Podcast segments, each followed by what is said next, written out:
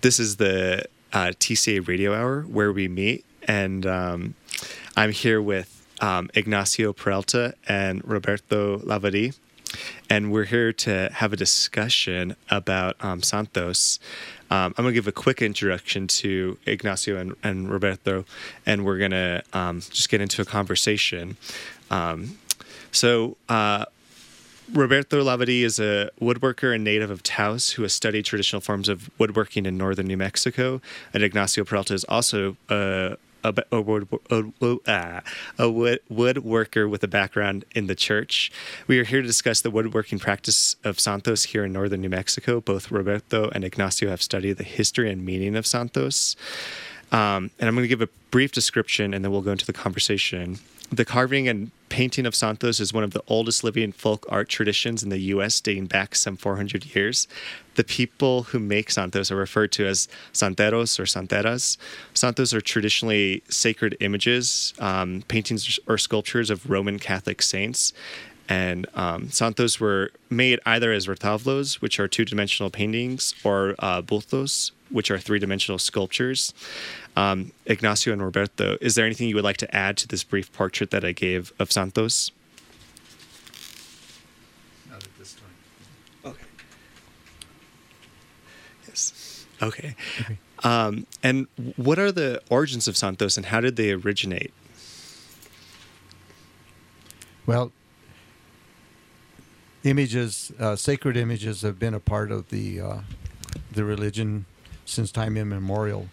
And uh, Santos in northern New Mexico um, evolved out of necessity uh, because of the fact that uh, when Spain left um, this part of the uh, New World, uh, they took not just their priests with them. They they also it also ended the line of images coming from Europe into northern New Mexico. So out of necessity, uh, the people of this part of the region because of their love and devotion to um, the saints, not the images, the saints.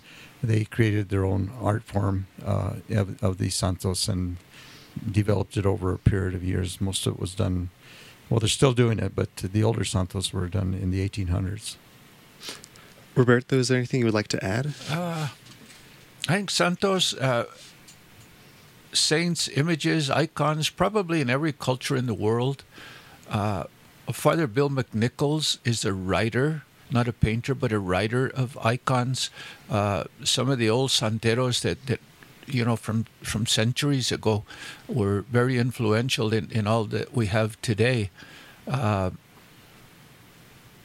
outside of that, you know, it's just what what Compadre Iggy said. It's it's uh, something that was passed on through our families, you know, for generations, grandfathers, great grandfathers, grandmothers, great grandmothers, and, and it exists today, and and and I think it's a form, and and a part of our culture that'll be around forever.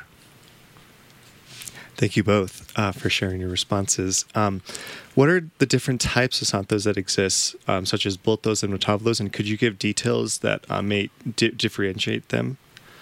You know, Roberto's the artist that's here today. He, yeah. he actually creates uh, both Bultos and Santos uh, and has done so uh, for probably the last 30, 40 years, Roberto. Yeah, yeah I have been. Uh, the main difference uh, retablos are painted on a flat board, usually pine. Uh, with gesso, there's different nowadays. That you know the gessos and stuff are commercial, but before they used different I don't even know to tell you the truth, but they used different stuff. I know that a lot of the colors and stuff came from the earth. They would uh, find certain uh, rocks or earth or dirt or whatever that, that would that they could get extract the color from. That would be retablos. Also, the the bultos is just a 3D form of the image of the saint, and a lot of these were painted in the same way as the retablos were as well, because that's were products of our environment, and people worked with what they had at the time, just like what you know. Now we have all the commercial paints and this and that, and and that's not to say some people are uh, not so much purists, but the way they've learned it, and they maintain a true tradition in painting with with the native uh, pigments and stuff.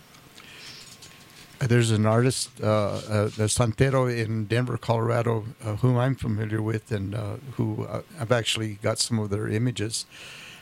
And he does retablos, and he is a purist. He is he goes into the mountains and looks for the different types of uh, minerals or plants that that would uh, originally give the colors that were used on on tablos back in the day, and uh, he uses them now. He covers his uh, retablos at the very end with uh, trementina or sap from uh, usually pinon or any other kind of uh, of wood form, and that's what uh, as opposed to nowadays they would might use a varnish or something like that. Well, he uses that form there, but he's very true to uh, to do that, and he does an, an amazing job with him. You know. And, and again, he's from Denver, but his tradition is from northern New Mexico and southern Colorado. And and what are the tools typically needed to make a santo?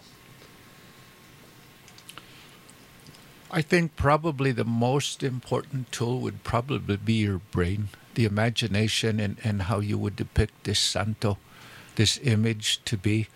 Uh, that'd probably be the foremost. Outside of that, you have paintbrushes, you have knives and chisels and sandpaper and stuff that you know that you would use to work on on wood or or with paint. You know, so uh, brushes, paint, uh, pigment.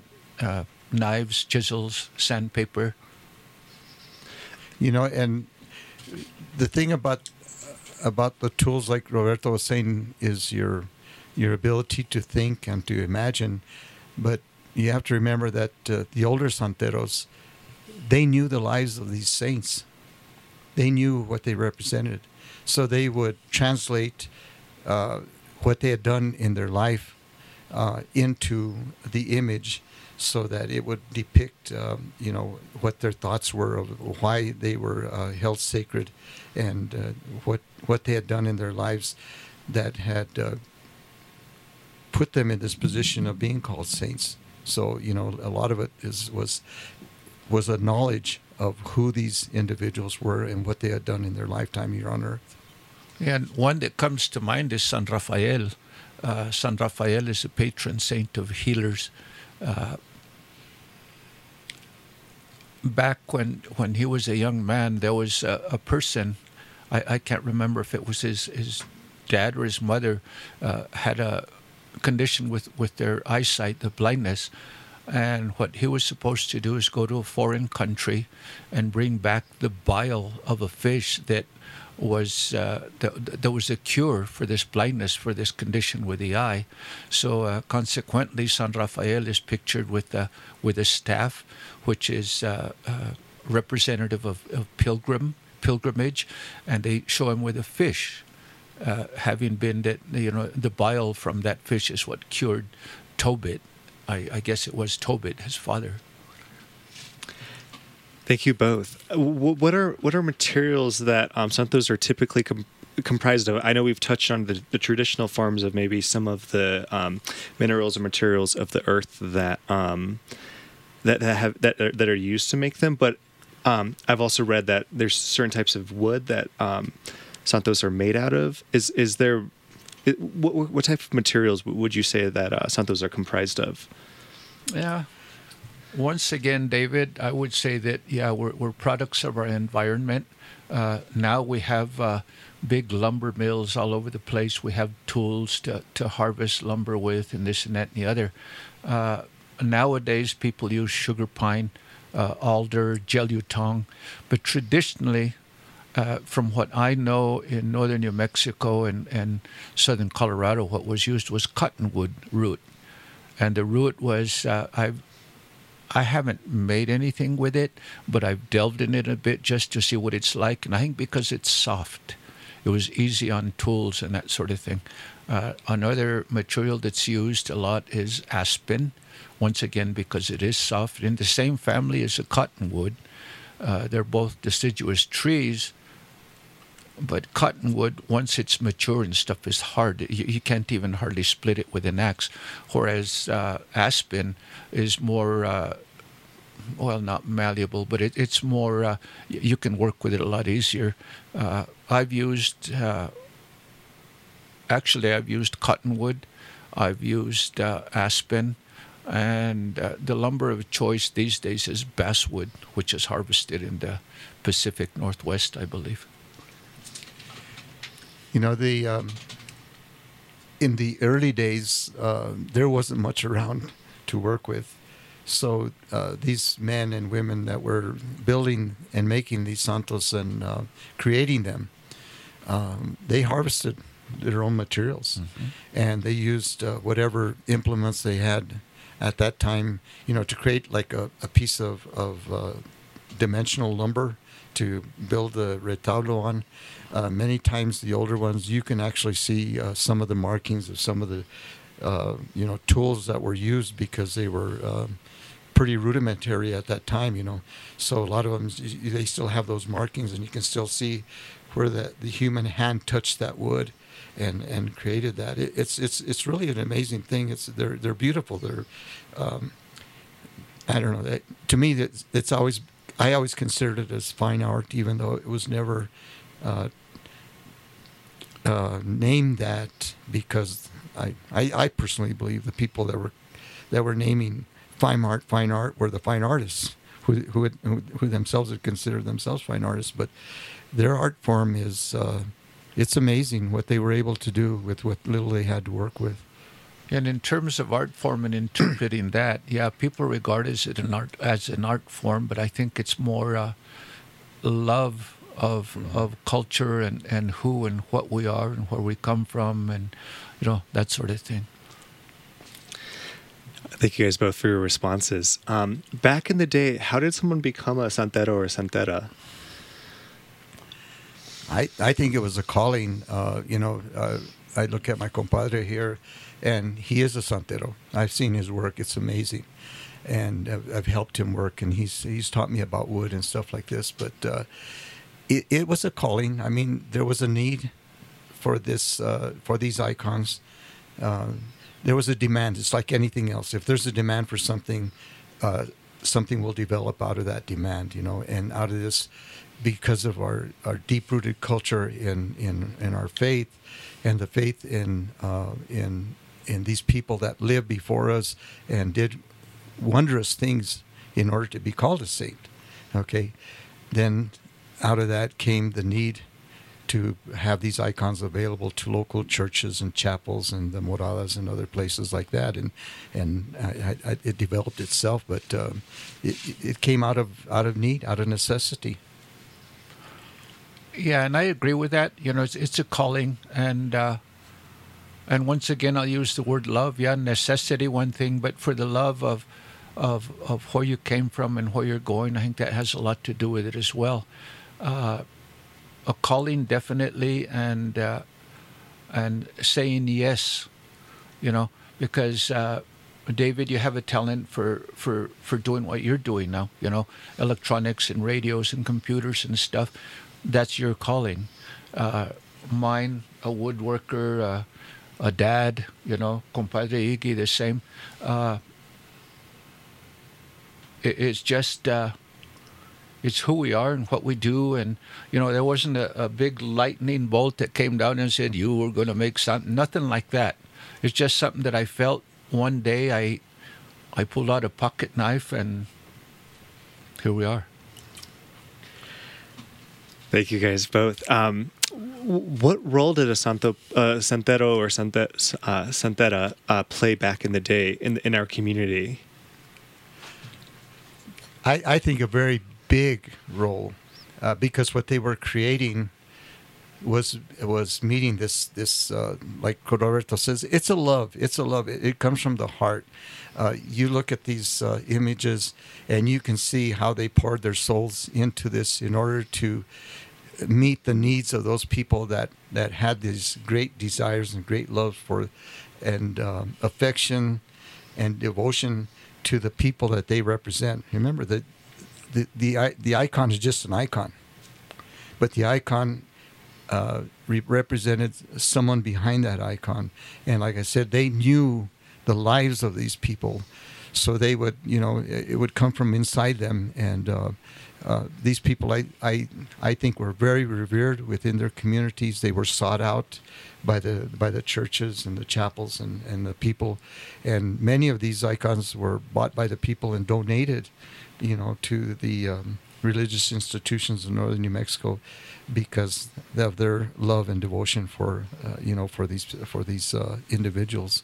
Yeah, and what I might share with that also is uh, santeros and santeras. You know, they were uh,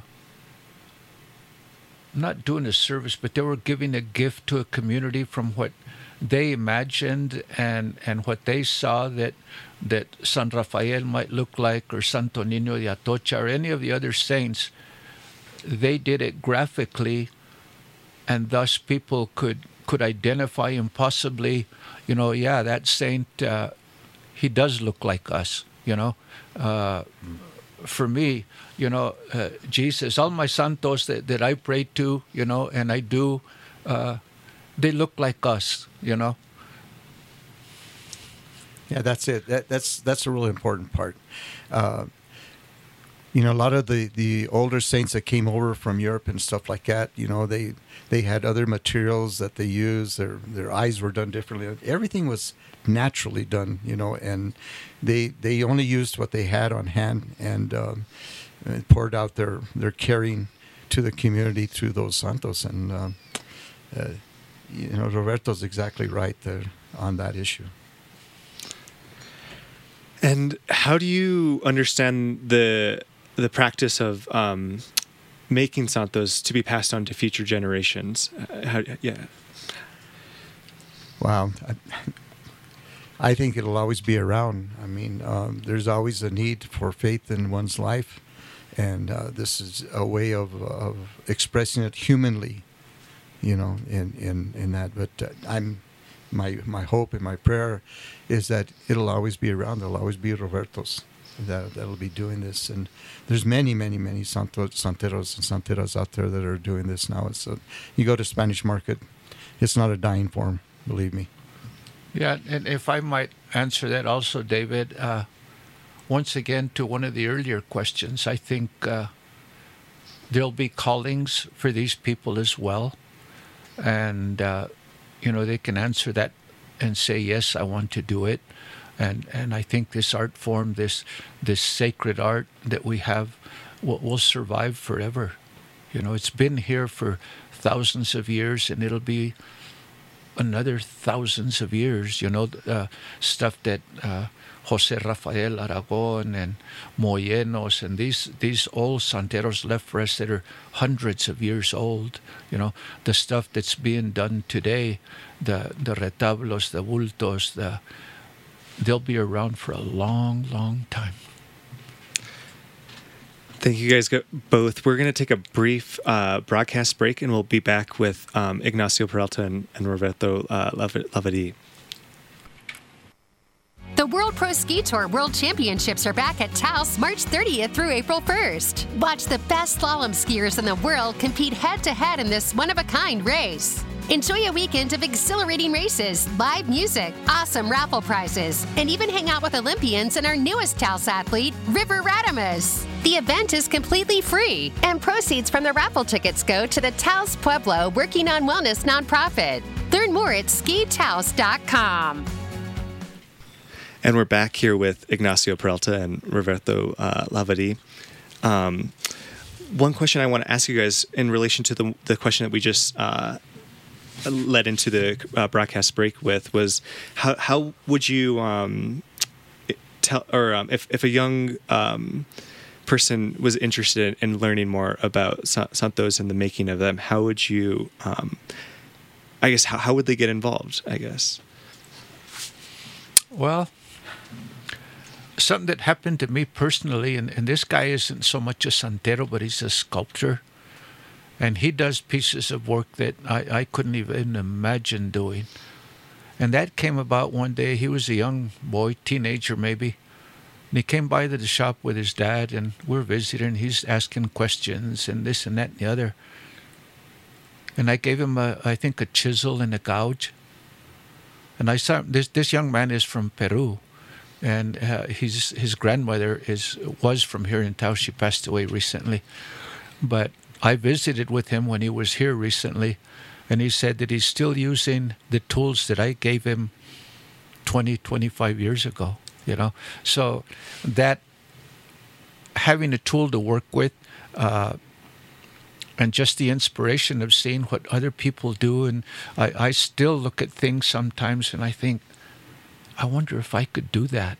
You know, it's, it's just once again that calling and that uh, interest in, in whatever it is that you're doing, you know, uh, exploring it. I, I do a lot of leather work now. I've been doing uh, that for quite some time. And uh, the same thing, I'm constantly searching for tools and different ways. Just started doing uh, faces and stuff on leather. So that that's pretty neat, you know, and it, it'll end up being, uh, I don't know if maybe a, a yeah, Santo on leather. Why not?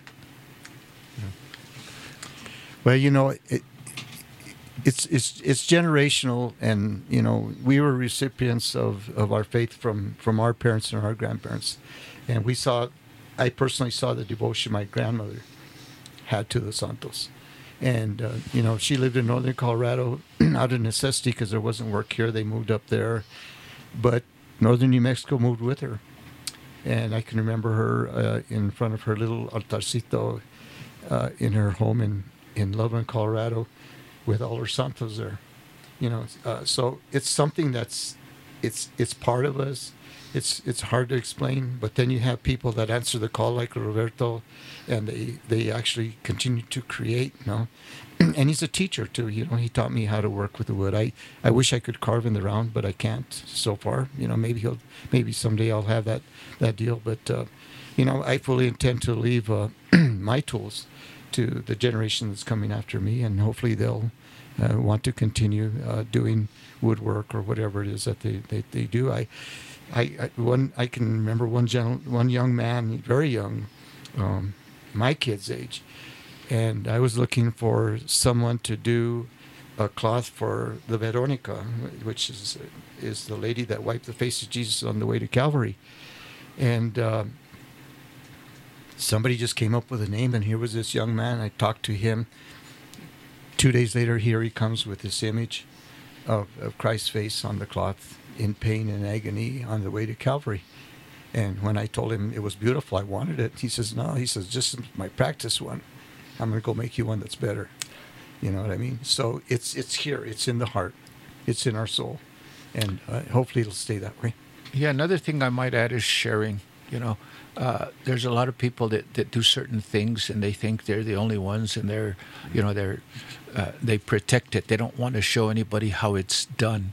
I think one of the main things in just in life in general, we're not going to be here forever, and to share what what we do know, what we do have, I think is very important. Just uh, even a bit inspirational at, at some point. Thank you again for both your responses. Is is there um, culturally what roles have Santos played in your life? You know, I'm I'm just going to give my own opinion. Okay, in my opinion, there was never any difference between culture and religion. Our culture was our religion. You look at uh, you know just the Santos, for instance, but even luminarias. Luminarias were were developed in order to light the way on our processions um, baptism, confirmations, uh, weddings, uh, funerals, whatever it was. It was all revolved around this culture that, that we that we love, that uh, identified itself with, in my opinion, with my religion, in my faith, and I think that's uh, where all this stuff comes from. Yeah, and I think I was just you know thinking what compadre was saying now and I don't remember since I was a kid, old enough to remember. I don't remember there not being any Santos. Yeah. You know, they they've always been here. They'll, you know. Uh, yeah.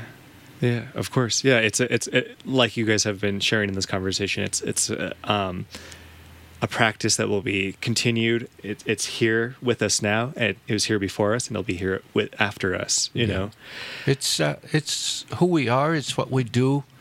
It's what we want to leave.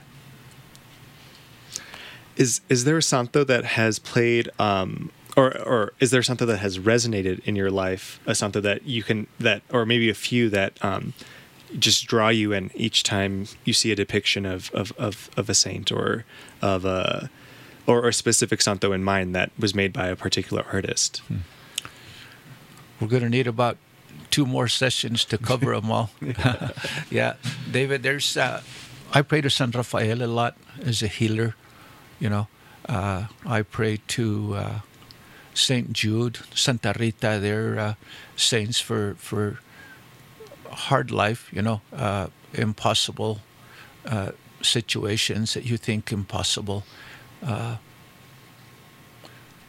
San Antonio. Uh, there's uh, a thing with Saint Anthony that uh, if you lose something, uh, you pray to him and he'll help you find it. And yeah, that, I've lost oh maybe a pocket knife or something that that meant something to me. I've lost it along the way. And oh San Antonio, you know, please help me. And it might not be instantaneous in that, but uh, I believe you know it it helps. You know, it's faith. All it is is faith. You pray to San Rafael because you're praying for someone who, who needs that help. You pray to Saint Jude for somebody who needs that help. You pray you pray to the Virgin Mary because you need that help. Somebody else needs her help. Well, for me, uh, Nuestro Padre Jesus Nazareno, which is uh, our Father Jesus of Nazareth, he's big to me, and I always think of uh, of uh, uh, Jose Rafael Aragon, especially, and Molleno, and all these other uh, santeros that uh, poured their lives out onto the canvas or into the wood in order to uh, to give us our, our our culture and our history. They passed it down to us, and it's our turn to do it now. But yeah, Nuestro Padre Jesus to me is uh, is, is the one that I I'm the most devoted to, and uh, the other santos uh, all have meaning, but um, for me it's a special relationship with I have them because all these santos that uh, Robert and and I are talking about, they only have the power that's given to them by our Lord. They have no power on their own. And that's, I think, a misunderstanding that we sit there, we pray to that image or anything. It's the person behind that image that we're praying to, that loved one that has been passed on to us. Yeah, and I, I think Santos aren't, you, you don't necessarily pray to the Santos, David, to the saints, but you ask for their intercession in whatever it is that you know them to have been or are, you know, San Rafael, healer, uh, that sort of thing. Yeah, thank thank you guys so much for um, going in depth about um, santos and santeros and the practice of it, and also what it means for both of you. Um, I think we're rounding out on our conversation, but is there anything else you would like to share about um, santos or anything that me- means something to you that you would like people to know? No, I, I don't have anything else to add at this Yeah. Thank you for having us, David. And uh, yeah, it was uh, enlightening, you know, and uh, kind of puts us on our toes again. yeah, it's it's nice to it's refreshing, you know, and um, and we're glad to have this medium to enable to uh, share our personal thoughts with the with the public.